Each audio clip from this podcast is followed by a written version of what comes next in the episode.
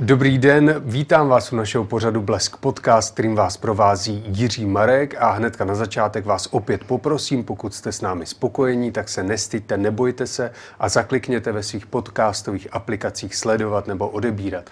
A nyní k dnešnímu tématu budeme se bavit o továrnách, o dělnicích, o chudobě a jak to v současném Česku vypadá. A se mnou toto téma rozebere paní docentka Kateřina Nedbálková z Fakulty sociálních studií Masarykovy univerzity v Brně. Dobrý den. Dobrý den. Paní docentko, vy jste se dostala do továrny Bati, která je vlastně jediná továrna Bati v Česku, která tady zůstala v Dolních Němčicích, Němčí, ne Němčicích, takto. Um, jak jste se dostali do, dostal do té továrny a proč jste si vybral zrovna poslední továrnu Bati na Zlínsku? Není to jenom poslední továrna Baťa v Česku, ale v, v Evropě. Mm-hmm. Poslední továrna Baťa a já jsem, ta vazba moje k té továrně nebo k továrně na boty je osobní z části, že moje babička pracovala jako šička v továrně na boty ve Zlíně a můj děda byl řidič a, taky ve Svitu. Moje rodina je původem ze Zlínska, tak to byla část cesty mm-hmm. k tomu. A pak, když jsem se začala zajímat o dělnictví, tak a, vlastně v rámci jednoho kurzu no, jeden vyučující organizoval výjezd do Zlína a taky do té továrny v Dolním Němči, která vlastně, když jsem tam byla, se mi zdála dobrá velikostí, že to není moc velká továrna, ani moc malá.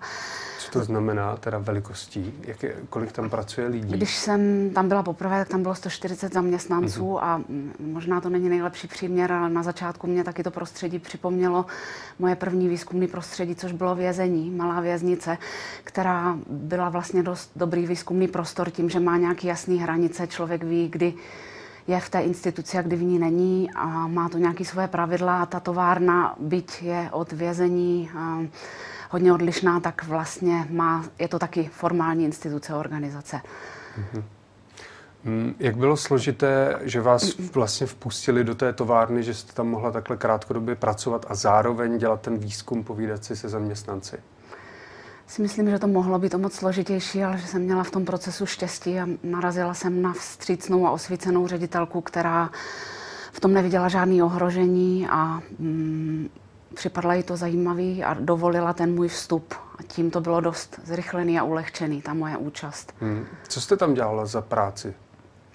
Já jsem tam jako od začátku ta moje myšlenka byla taková, že nejde tam být v roli pozorovatele někoho, kdo tam zvenku tak bude chodit a říkat, tak co vy tady děláte za mhm. práci a co děláte vy a jaký to pro vás je, ale že musím nějak prostě fyzicky tam být a účastnice toho dění. To znamená nějak pomáhat a ta, to jsem si nebyla jistá na začátku, jestli to budu umět, jako co to bude. A ta ředitelka hned mě napsala, že šněrovat boty umíme všichni, že to bude, co budu dělat aspoň na začátku, takže jsem vždycky se nahlásila v 6 hodin ráno mistrové, která mě přiřadila na nějakou pozici, nejčastěji k tomu šněrování bot, mm-hmm. nebo kde zrovna bylo potřeba a tam jsem jako většinou plně, to znamená 8 hodin nebo víc, když byly přes časy, pracovala s těma lidma. Já jsem zapomněl jednu důležitou věc, omlouvám se vám za to. Vy jste o tom napsala knihu Tichá dřina dělnictví a třída v továrně Baťa, důležité zmínit, kde vlastně popisujete tu svoji zkušenost. Mm, jaké to pro vás bylo, když jste od katedry sociologie se najednou dostala do továrny, kde jste musela opravdu tvrdě makat? Byla to změna, byl to rozdíl, ale nebylo to zas něco, co bych úplně neznala, protože jako asi všichni v mládí jsme přeš, prošli různými brigádami na poště, v třídírně, jako balíků nebo dopisů, a takže manuální práce není něco, co si vůbec nedovedu představit, ale samozřejmě, že to byl jako výrazný rozdíl oproti té práci, kterou dělám a že jsem po tom prvním týdnu jako pocitovala velkou fyzickou únavu, ale zároveň taky úlevu, že vím, kdy ta práce začíná přesně a kdy končí, že ve tři je konec a můžu jít zpátky do toho penzionu, můžu hned usnout, když se mi chce spát, můžu pak si dělat terénní poznámky, že má ta práce úplně jasné hranice, ale hmm. bylo to provázené jako různou bolestí těla, únavou, což není překvapivý. Hmm. Nekoukali tam na vás trošku jako na mimozemštěna, vzhledem k tomu, že jste přišla z té akademické sféry, neměla jste takové zkušenosti jako oni, určitě vy jako socioložka to víte nejlépe, jste byla z jiné sociální vrstvy, tak jak vás přijali?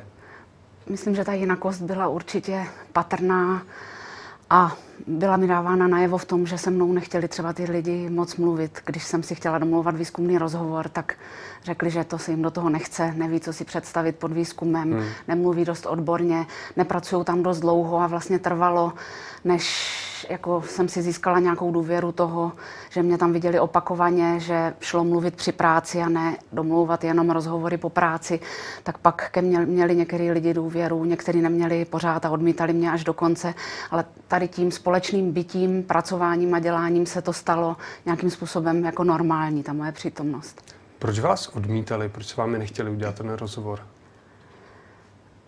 Um, podle mě hlavně proto, že si nedovedli představit, co to znamená sociologický výzkum, čemu se nejde divit a vybavuju si konkrétní situaci jedné mladé ženy, která se mnou nechtěla mluvit, ale její starší kolegyně, která sama se mnou nechtěla mluvit, tak poňoukala tady tu mladší, aby se mnou mluvila a ona na to dala, řekla, že se mnou půjde po práci na pivo a když jsme ten rozhovor dělali, tak ona v průběhu řekla, jestli se může teď na něco zeptat, jestli ten výzkumný rozhovor to už je, nebo to bude. mm-hmm. že to už je, to už máme za sebou skoro a bylo vidět, že to pro ní je úleva, že to je teda fakt tady toto, jako normální povídání o tom, co dělám, co se mě na té práci líbí a nelíbí. Takže ta nedůvěra byla spojená s tím, že neví, co je výzkum a možná taky tam fungovala taková jako polarita trochu jako my obyčejní lidi nebo my lidi z mm-hmm. malého města a pak Pražáci, pantáté z Prahy, vysokoškoláci, k čemu já jsem byla jako samo sebou přiřazená. Mm. Kolik dělníků se vám teda nakonec podařilo získat pro ten váš výzkum a měla jste tam také někoho jiného z té firmy, s ním jste mluvila? O ty počty, to teď nevím, jestli si přesně vzpomenu. Um, jestli jsem mluvila třeba se 30, ale ten výzkum jako pro mě byl důležitý, že nespočívá jenom v těch rozhovorech, který si domluvím při práci, po práci nebo před prací, ale je založený na pozorování těch lidí u práce, kde oni říkají mm-hmm. různé věci taky o té práci, reagují na sebe navzájem. Já vidím, jak to prostředí je schátralý, cítím, jak to tam voní nebo ne. To bylo důležitou součástí toho výzkumu. A teď jsem trošku... A jestli jste mluvila s někým také jiným, jo, jo, třeba jo, jo, z vyššího managementu? Mluvila jsem s tou ředitelkou několikrát, eh, ředitelkou uh, té továrny a pak, to jsem původně neplánovala, ale pak se mě to zdálo funkční ještě s jedním konzultantem zahraničním Italem, který tam byl v té továrně nastálo přiřazen a s generálním ředitelem společnosti Baťa pro střední Evropu. Hmm. Ten důvod, proč se zrovna ptám na ten management a na ty dělníky, je to, jak oni vnímají sami sebe dělníci v současnosti, ale zároveň jak je vnímá ten management, jak se to pozorování toho, co se uvnitř té továrny děje, eh, líší. Tak jestli to dokážete popsat. Ty dělníci nebo lidi v továrně sami o sobě neměli problém mluvit jako o dělnicích a byla to popisná kategorie, která vyjadřuje to, co dělají. Jo? Oni jsou dělníci, někdo je pantáta z Prahy, někdo je člověk z kanceláře, někdo je vysokoškolák. S tím oni neměli problém se nějak uh, identifikovat uh, a ale bylo zajímavé, ta ředitelka taky používala tu kategorii tak popisně a vlastně mm-hmm. v mnoha ohledech bylo vidět, že na těch dělnicích jí hodně záleží zajímavá byla jinak z toho pohledu toho managementu, že na mě udělala velký dojem formulace mm, toho generálního ředitele Baťa pro střední Evropu, který řekl, že továrna to je kouzlo. To je místo, kde se z ničeho stane něco, co můžeme používat v každodenním životě. V tom mě připadal úplný rozpor vůči tomu, jak to vidí ty dělníci. Pro ty to žádný kouzlo není. Mm-hmm. Pro ty je to konkrétní práce, která má svoje specifické jména, že někdo drásá, šaluje, štrobluje přesně vědí, co dělají, kde to v tom procesu stojí. Není to pro ně žádný kouzlo, ale pro ten management to takhle může být, protože do toho moc nevidí. Mm, mají pocit taky takový smířlivý. Ten management má pocit, že ti dělníci um, docela jsou na tom dobře, jsou a tam asi spokojení, kdy by nebyli spokojení, tak odejdou. Což z té pozice dělníků se jeví jinak.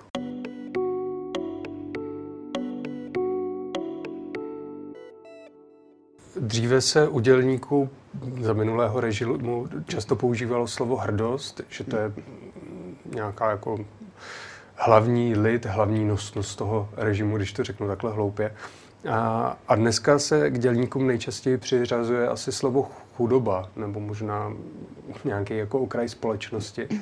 A, tak jak, jak vy to vnímáte, jak to vnímali oni? Jsou ještě stále hrdí na to, čím jsou a můžeme je takhle zaškatulkovat jako okraj společnosti nebo mm, chudoba? ta hrdost tam určitě zůstává, je to hrdost na tu tvrdou práci, konkrétní práci, která má nějaký výsledek a je nespochybnitelný, že to má nějakou hodnotu. V tom existují různé knihy, který jedna z nich se jmenuje například v českém překladu Práce na hovno, která ukazuje, mm-hmm. že mnoho lidí dělá práce, o jejich smyslu pochybuje a nenachází v ní žádný uspokojení, ale i mají pocit, že to nedává žádný smysl. Což myslím si, že tady u těch manuálních profesí tohohle typu může být důležitý, že to nejde o tom říct. Oni vidí, že vyrábí botu, která se prodává v konkrétním obchodě, lidi, lidi kupují, ta značka nějak funguje a to je pro ně důležité. Je to hrdost na to, že tu fyzickou práci namáhavou um, zvládnou, ustojí těch 6, teda 8 hodin nebo víc uh, v tom pracovním procesu. Tak s tím je spojená hrdost, ale zároveň um, jak vy jste to spojil s tou chudobou, to je určitě asi taky na místě, protože to bylo sice citlivý téma v té továrně plat, kolik ty lidi vydělávají. Oni nechtěli o tom mluvit, asi nesměli o tom mluvit. Mm-hmm. To je, mám pocit, taková obecná politika, že máme za to, že to je citlivý téma, o penězích se nemluví, na to se nikoho neptáme, sami o tom neříkáme. Ale myslím si, že můžu říct, že hodně lidí v té továrně, hodně žen, tam byla většina žen, který dělali tu nejméně kvalifikovanou práci, vydělávali minimální mzdu, což znamená v té době, kdy jsem dělala ten výzkum 15 200, teď se to zvedlo na 16 200 hmm. a to a mně připadá, že je hrozně málo. Kdyby nebydleli v domech, který vlastní, který zdědili na malém městě, tak asi z toho není možný žít, z toho není možný platit ani nájem. Hmm. A to, ty lidi jako vnímali, že ten plat je nízký, nadávali na to tak po svým, ale zároveň tam panovala ve vztahu k tomu platu nějaká smířenost. Hmm. Prostě tak to je, s tím se nedá nic dělat.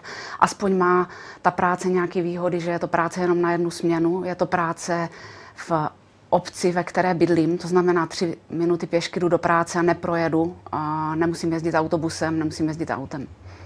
To hledáte jenom pozitiva, to je od vás hezké. No, tak to nízkém platu. Hmm, co odbory? Eh, řeší to? Mají u nich ještě nějaké zastání vůbec? Odbory v eh, té továrně jsou a poprvé jsem o nich slyšela, když ředitelka řekla, že u nás máme hodné odbory, že nějak zásadně ne, nebojují, my se vždycky domluvíme. To mě připadlo zajímavý a podezřelý trošku. Hmm. Protože z podstaty jako odbory by mohly chtít bojovat, ale zároveň rozumím tomu, že když to je v malém podniku, kde jsou lidi, kteří se znají a chtějí spolu nějak dobře vycházet, že může být racionální pro to vedení odborů ze strany těch dělníků, spíš se domluvit. Tím pádem v těch odborech, když jsem tam byla na začátku, tak tam bylo docela málo lidí. A to znamená, třeba 10% nebo 20 možná. A když jsem odcházela, tak jich tam bylo 50%. To se zvedlo. Ale určitě spoustu lidí měla pocit, že ty odbory nedělají nic moc. Jedna paní mě řekla, že dostanou od nich lidi vždycky na Vánoce kolekci jednou za rok. To hmm. prostě není nic. Ale určitě do agendy odborů by spadalo to, že by mohli lobovat za zvýšení mest, ale to je na co ukazují třeba odbory v tom celostátním měřítku, že Problém je v tom, že u nás v 90. letech byly ty mzdové hladiny nastavený hrozně nízko a od té doby se to zvyšuje o pár procent, ale tady by byla potřeba jako radikálnější nějaká změna, protože je problém, nebo je to rozdíl, že minimální mzda u nás je výrazně nižší než v jiných zemích Evropské unie. A průměrný plat taky je nižší a přitom je zajímavý, že ceny ale bytů, nájmů, všeho, co člověk potřebuje, oblečení, potravin, jsou vyšší než v západních zemích třeba. Hmm. Jmenoval jsem nějaké kategorie a předsudky, do nichž vlastně dělníky my dáváme, ale jaké oni mají vnímání nás nebo lidí, kteří žijí takhle ve velkoměstech nebo mají vysokoškolské tituly? Můžete uvést třeba nějaký příklad, s čím vy jste se setkala? Těžko se mi dává jako nějaký komplexní obraz toho, tak začnu tím příkladem a to by byl třeba ten, že jedna paní mě představila své kamarádce v té továrně tím, že Katka chodí do práce jako do holubníku. Mm-hmm. To znamená, ale ona to řekla s úsměvem, jakoby hezky, ale to pro ně byl výrazný rozdíl, že oni mají pracovní dobu výrazně přesně sešněrovanou, pauza je jasná, že je 10 minut a pak 20 minut na oběd, kdežto já nemám takhle přesnou pracovní dobu každý den. Když jsem na obědě hodinu nebo hodinu a půl, tak mě nikdo za to nepokárá, můžu to udělat. To pro ně byl výrazný rozdíl. Jedna paní mě řekla například taky, že ona by nedala nikdy stovku za kávu, jako to dělají lidi z města. Jsem teď byla na kávu před tím naším eh, setkáním tady naproti a skutečně jsem zaplatila za kávu s vodou 120 korun. To by mm, přišlo té paní pobuřující, mm-hmm. což chápu úplně, když člověk vydělává 15 200 a řekla, že ty peníze radši vrazí do domu, což hezky odráží to, že jestli je moje práce dřina, tak pečlivě rozvažuju, za co ty peníze, které dřinou vydělám, utratím. Nenarvu to jenom tak do kávy, ale investuju to do baráku. Hmm. Setkal jste se tam také se zadluženými lidmi, poněvadž to je velké téma. V Česku máme víc, skoro už 18% zadlužených lidí.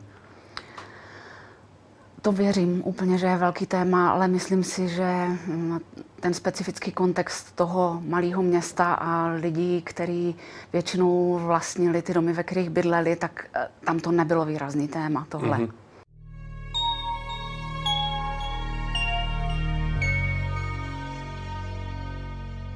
Ve vaší knize se také píše o tom, už jste to zmiňovala, že je to vlastně poslední továrna batě v Evropě, jinak je ta výroba přesunutá na východ do Ázie. Hm, tak vnímají sami ti dělníci nějakou hrozbu, že by o tu práci mohli přijít, že jsou hm, pro Baťu příliš drazí? Vysvětloval třeba vám i management, eh, proč tady nechává tu továrnu?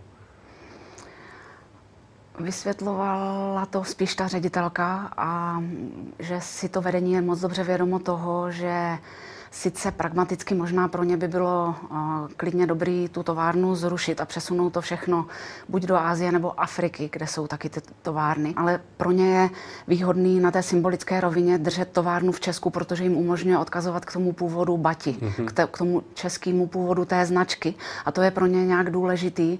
A je to důležitý taky pro jiný zákazníky. To pro mě byla zajímavá, překvapivá věc, že u Bati se nevyrábí boty jenom pro Baťu, ale nechají si tam šít boty i jiné firmy, které pak, jako jiné značky, které potom se chtějí honosit tím, že jsou bota vyrobená v Česku, protože to začínají lidi čím dál víc poptávat. Čili mm-hmm. pro ně jako důležitý tuhle linku držet. A byť můžou argumentovat tím, že ta práce vlastně je um, drahá a někdy funguje jako že fungují poddodávky například z Albánie, že Baťa v Dolním Němčí není schopný vyrobit tolik svršků bot. Svršek je ta bota bez podrážky, ta mm, prostě část kůže sešitá dohromady a to oni nejsou schopni vyrobit dostatečný počet a dodávají si ty boty z Albánie například. A když tady ty svršky přijdou, tak ty lidi tam mluví o tom, že to není tak kvalitně udělané, jako kdyby to udělalo se u nich. Je to horší práce. Čili ty lidi se poměřují kvalitou a mají pocit, že dělají lepší práci, ale z pohledu toho vedení ekonomicky se zdá lepší vyrábět tu botu v Africe nebo v Ázii, ale zároveň taky chtějí trošku si udržet pověst české firmy, takže to tak jako žonglujou mm-hmm. mezi tím. Tak, tak to balancují. A nosí třeba ti zaměstnanci sami boty Baťa, nebo to vnímají jako něco drahého, luxusního? Dobrá otázka. Jako oni nosí trička Baťa na práci mm. a boty Baťa si myslím, že trošku nosí, protože na to mají nějaký slevy, mm-hmm. že mhm. dostanou, to nevím přesně jak, zapsala jsem si to někam, ale nejsem schopná teď to reprodukovat, ale mají taky v té továrně prodejnu, kde se prodávají kazové boty, které nejsou kazový moc, ale jsou hodně zlevněny. Tam já jsem si třeba taky boty koupila, to oni využívají taky, to se otevře před pracovní dobou v 6, tenhle obchod a tam vždycky někdo byl, že to pro ně nějak zajímavý je, ale jinak myslím, že to prostě může být dost drahý koupit boty za 2000. Mm-hmm. A je pro ně osobně důležité, že pracují pro Baťu, že to je vlastně takto tradiční český výrobce? Mm, nezdálo se mi moc. Ten Baťa tam figuroval v jejich různých uh, mluveních například tak, že jsem několikrát slyšela u té práce výraz Baťa by se v hrobě obracel, mm-hmm. kdyby to tady viděl, jak to je teď. Kdyby viděl, jak se to dělá, jak je v tom chaos, jak prostě nejsou, není dodaný včas materiál a oni jsou zbrždění a nemůžou pracovat, pak se to musí dohánět o víkendech. Byla to spíš taková nostalgie, jako že to někdy byla dobrá firma a teď prostě je to takový. Jako. Mm-hmm. A předává se u nich také ta práce generačně, že tam předtím pracoval jejich tatínek, dědeček a podobně? Někdy jo, a bylo pro mě překvapivý vidět vlastně, že tam bylo hodně různých eh, rodinných příslušníků dohromady, že tam byla maminka s dcerou, hmm. a někdo, koho tchýně tam taky pracovala, že tam jako byly tak celé rodiny, protože pro ty lidi hodně fungovalo eh, jako důležitý mít práci blízko místa bydliště. Když jste teda takto hluboce ponořená do celé té problematiky, napadá vás, jak by se dělníkům mohlo lépe pomoci, co by třeba česká vláda mohla udělat, co by média mohly udělat pro to, aby se měli lépe? Jako vůbec o tom tématu mluvit, si myslím, hmm. na různých rovinách, že když se podíváme i na sociologii, tak ta se příliš o dělníky nezajímá. Když jsem hledala jiný výzkumy k tomu, tak vlastně jsem našla ten počin Saši Úlové nebo Apoleny Rychlíkové jako mm-hmm. novinářek, ale sociologové příliš se o to téma nezajímají. To jsem se snažila tím svým počinem nějak změnit. Vy jste jako správně nadnesl ty politiky, který je zajímavý, jak se k tohoto tématu zhošťují, že není nějaká strana, která by vyloženě to měla jako program, hájíme práva dělníků protože je to takový jako citlivý slovo a mhm. vlastně jediná strana, která to má v názvu, je dělnická strana sociální spravedlnosti, což je okrajová pravicová strana, které asi to nechceme, aby verbovala spoustu lidí. A pak ty ostatní strany s tím spíš pracují jako hájíme práva obyčejných lidí. A to by byla strategie Babiše třeba, ale to je potřeba taky číst, jako že to je spíš nějaký jako retorický fígl, že to není, to je deklarovaná snaha, která s realitou mnohdy nemá jako vůbec nic společného. Obyčejní lidi, to vlastně vy jste také říkala, že oni se sami takto označují, je to tak? No, nebo lidi jako my. Mm-hmm. A, obyčejní, obyčejní dělníci klidně, no. Um, označují a proto možná vlastně na tady ty populistické hlasy někdy slyší taky, mm-hmm. ale bylo zajímavé, jak se k té politice vztahovali, že jak jsem řekla, prvé jako nechtěli moc mluvit o platu, tak politika bylo druhý citlivý téma, se kterým moc se mnou nechtěli mluvit. A to mohlo být možná mou jako přítomností, že tušili jinakost našich volebních preferencí a tím pádem uh, mě nechtěli říkat, koho volí. Na to byli někteří opatrní, někteří o tom mluvili docela otevřeně třeba, že volí Babiše nebo že jim je sympatický Babiš, ale někteří to eh, nechtěli vůbec říct, anebo hodně mluvili o tom, že je politika vůbec nezajímá. To, má pocit, to mají pocit, že v jejich životě nic nezmění, jsou to jenom takový jako keci o ničem a jestli je něco zajímá, tak je to možná regionální politika u nich v obci. Znají starostu, mm-hmm. účastní se nějak toho dění, ale v tom vyšším spektru to považují za špínu odtažitou od jejich života. Vzpomínají třeba na minulý režim, že se za něj měli líp a teďka po roce 89, že to hm, s nimi jde jako z kopce. To vzpomínají a to je sociologicky dokumentováno taky, že tady ta nostalgie nějak funguje, ale není to nostalgie po totalitním režimu, ale nostalgie po tom, že tehdy jako práce umožňovala mm, jako mít zaměstnání, znamenalo nějakou jistotu výhledu, důstojný život, nárok na to, nebo mm, možnost si udržet dlouhodobě bydlení, což teď takhle prostě nefunguje. Jiný typy dřív byly těch pracovních úvazků, jako úvazek plný na dobu neurčitou a to teď oni vidí, že prostě je to jinak. Na ty odbory hodně nostalgicky vzpomínají, hmm. ale spíš na tu jejich sociální funkci taky, než na bojovnost. Samozřejmě logicky vzpomínají na to, že jezdili na levné rekreace, děcka jezdili na lyžařské zájezdy, přišel ředitel a nalil jim panáka na den žen a takovýhle různý jako nostalgie se tam objevovaly u těch starších lidí, jako 50 a víc. Zmiňovala jste to, že dělníci říkají, že by se Baťa v hrobě obracel. Mluvili o něčem konkrétním, co jim třeba vadí, co je špatně na této várně?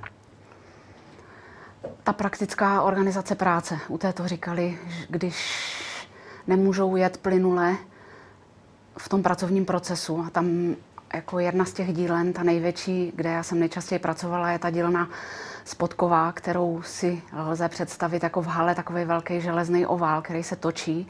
Na něm jsou ty boty a tam stojí okolo ti různí zaměstnanci a dělají s tou botou různé věci. A musí pracovat všichni ve stejném tempu, ale tomu předchází, že musí mít nachystaný ty svršky té boty a to se často stane, že nedorazí materiál, není to včas a oni prostě nemůžou pracovat takhle plynule a samozřejmě jsou si oni taky moc dobře vědomí toho, že ten celý proces se ale proměnil, že od té masové výroby pásové a zakázek pro sovětský svaz ve velkém objemu, jednoduché boty ve velkých kusech, se teď dělají daleko složitější boty, v menších počtech. A to je náročný, že se přehazují ty vzory. A to, jak řekla ředitelka, než to člověk dostane do ruky, nebo ty lidi by to určitě potvrdili, tak to chvíli trvá. Mm-hmm. a zdržuje to tu práci, prostě je to komplikovanější, ale to za to nejde vinit mnohdy ani to vedení, prostě ten proces té výroby se změnil. Toho, co se chce teď, jak ta výroba vypadá, je jiný. Hmm. Jste mi připomněla jeden dokument na Netflixu, mluvám se, nespomenu si na název, ale je o tom, že do americké továrny přijedou mm, čínští mm, manažeři, dovezou si tam nějaké dělníky a teď se snaží vlastně ty eh, americké dělníky přizpůsobit tomu čínskému modelu, snaží se, aby byli stejně pracovití a tak. A nejde to. Prostě ti američtí dělníci mají se vším problém, pak do toho vstoupí ještě odbory, nechci říct problém, ale je to pro ně problematické přijmout tady tu azijskou kulturu.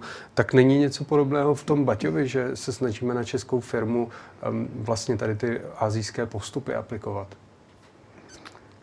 Může v tom být podobnost. Ten film jsem viděla, mně to připadá skvělý film a je tam vidět vůbec, jak proměňuje ta kultura taky místní to fungování té továrny, že tam jsou hezké scény toho, jak ti Číňani zoufají nad tím, že ty američani jsou trochu líní, trošku mhm. pomalí, mají možná tlustý prsty nebo něco takového, prostě o nich říkají handlivýho. A pak ta odborová kultura taky je v tom fascinující, jak je jiná, že tam je spousta těch američanů, jsou ochotní demonstrovat, bojovat, jsou aktivní, to jsem já viděla na univerzitě, taky třeba v Americe doktoranští studenti demonstrovali před univerzitou za to, že mají blbý podmínky, si vůbec u nás nedovedou něco takového představit.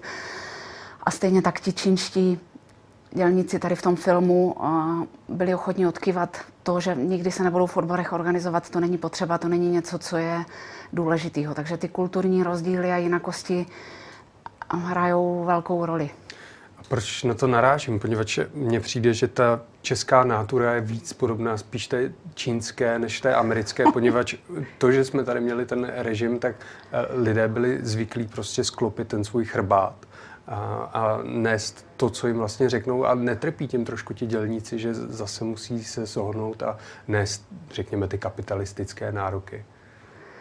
Já bych byla opatrná na jako na tyto generalizace. Jo, jo, jo, ale i když jsem si předtím na to naběhla, když jsem vám pochválila to srovnání, ale samozřejmě že v rámci americké kultury najdeme různé kultury, zase podle třídy, podle etnicity a tak a stejně tak v české kultuře, čínské kultuře, ale ta ochota smíření um, bych řekla, že je větší tady, hmm. ale není typická jenom pro dělnický prostředí, ale já ji vidím třeba taky sama na sobě, hmm. že se zdráhám jako být bojovná v různých situacích, protože to znamená nějaký jít z kůží na trh a je pohodlnější někdy zůstat jako tak jako ne, ne, nevystrkovat rohy.